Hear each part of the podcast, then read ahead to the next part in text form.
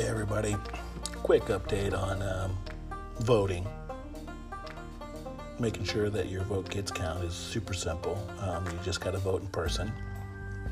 You wake up on November 3rd, you know, take a shower, get cleaned up, drink a cup of coffee, jump in your car, drive down to your favorite polling place, put on your mask, stand in line, wait your turn, and vote for the person you want to win.